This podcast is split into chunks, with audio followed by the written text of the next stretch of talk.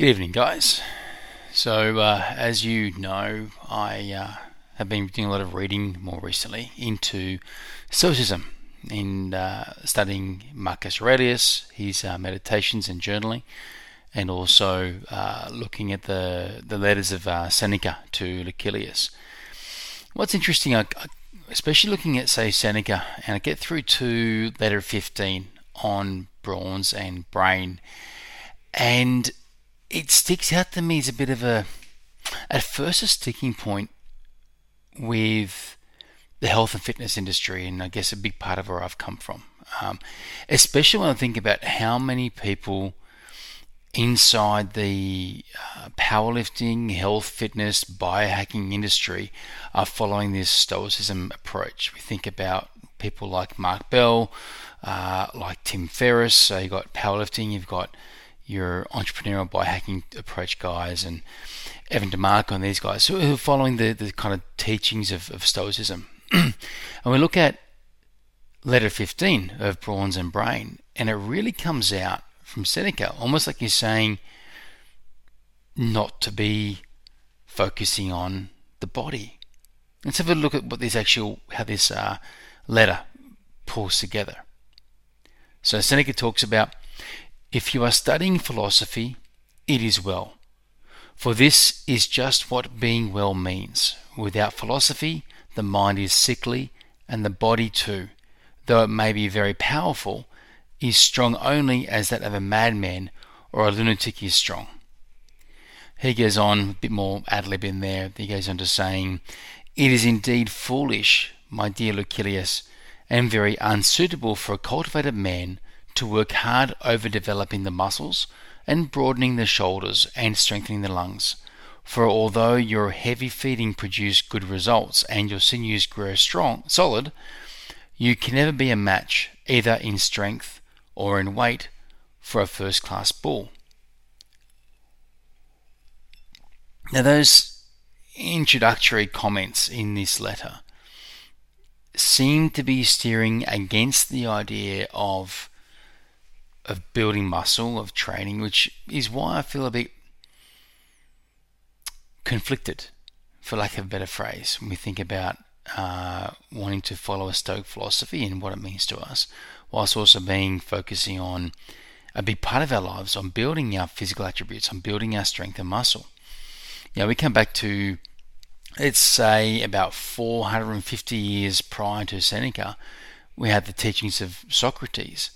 And Socrates talks about uh, in one of his conversations off the back of a uh, a disciple who was grossly thin and, and skinny, who he, he, approached him saying, uh, "Young Epigenes, you look as if you need exercise. You're too skinny." And his student replied, "Well, I'm not an athlete." Now, off the back of that, there's a quite a long dialogue that, came about from Socrates, and what's been drawn out of that dialogue is often quoted into Instagram posts and, and motivational speeches around the world. That no citizen has a right to be an amateur in the matter of physical training. Was it a disgrace for a man to grow old without ever seeing the beauty and strength of which his body is capable? So let's come forward again 450 years back to Seneca. So we see Socrates, a philosopher, a teacher.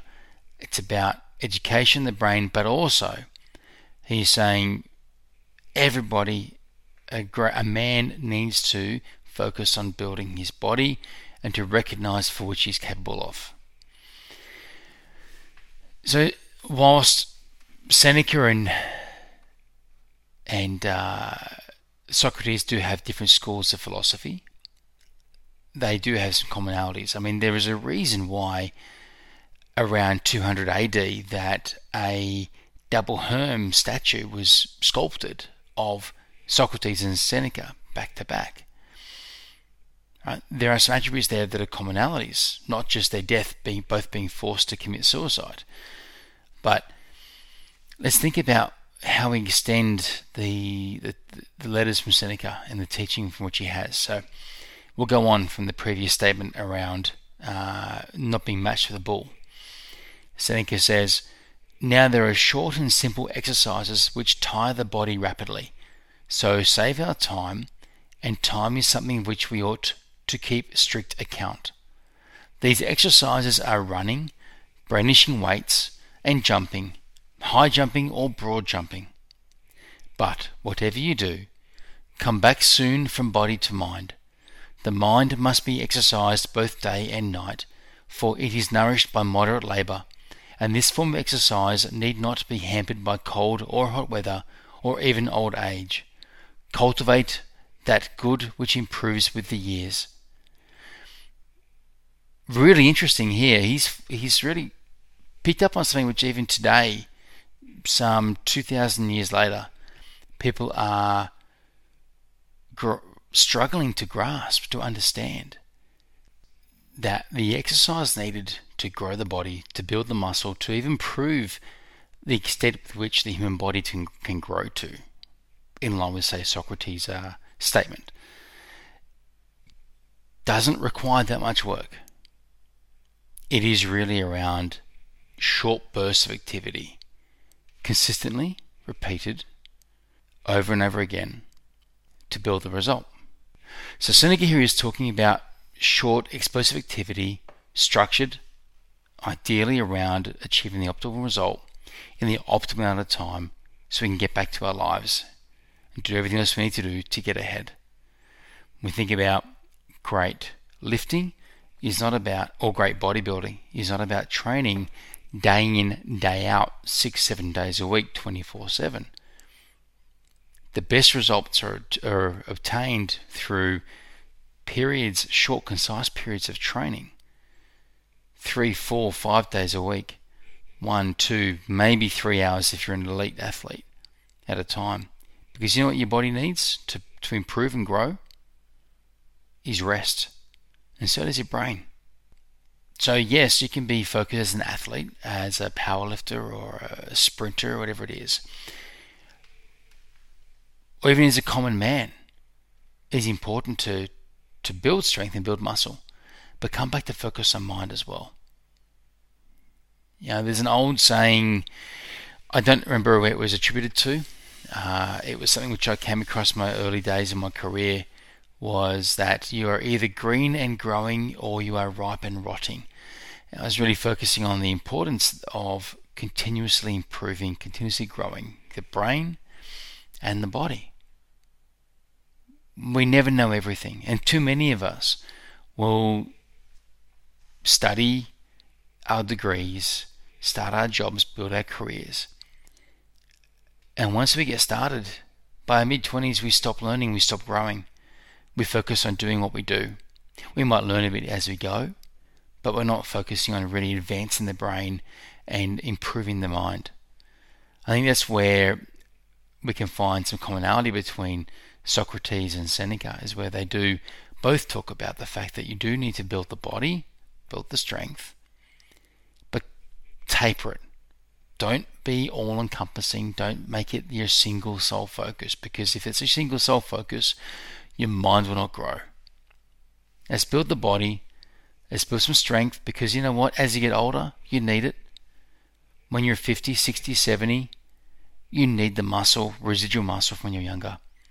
And look, for frank, frankly, guys, this is 2020, COVID 19. You know who's dying the most? Apart from the elderly? The main thing, take away the age factor, what's the next thing under that? Metabolic health. We need to be healthy, look after our bodies, grow our bodies, grow muscle, get stronger. But also grow your mind. Study, read, develop, and grow. You may think we're done. We're never done. Well, that's my little rant and chat about Stoicism tonight. Um, have a good night, guys. I'm sorry we've been a bit offline the last few weeks. We are back on track, and we have some very, very exciting new guests coming up on the next over the next month. So, uh, thank you again. good night, and uh, we will talk very soon. Cheers.